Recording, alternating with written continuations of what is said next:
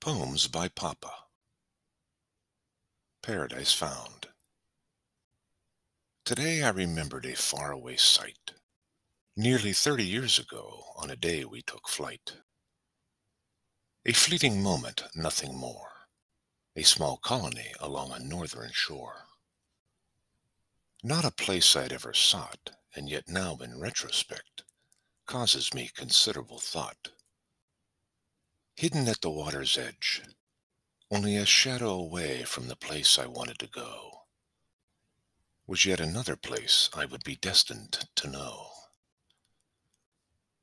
The oldest of all lies had spun many words, but as for the truth older still, only one need be heard. I have since learned that long before my view, there was not fear or vice among those very few. Protected by the ultimate, sacrifice. However unimaginable it may be, they did their work with songs of praise. Certain of the time when they would all be raised, never again to suffer their affliction, guided by the good Father, their future sowed by the grace of his conviction.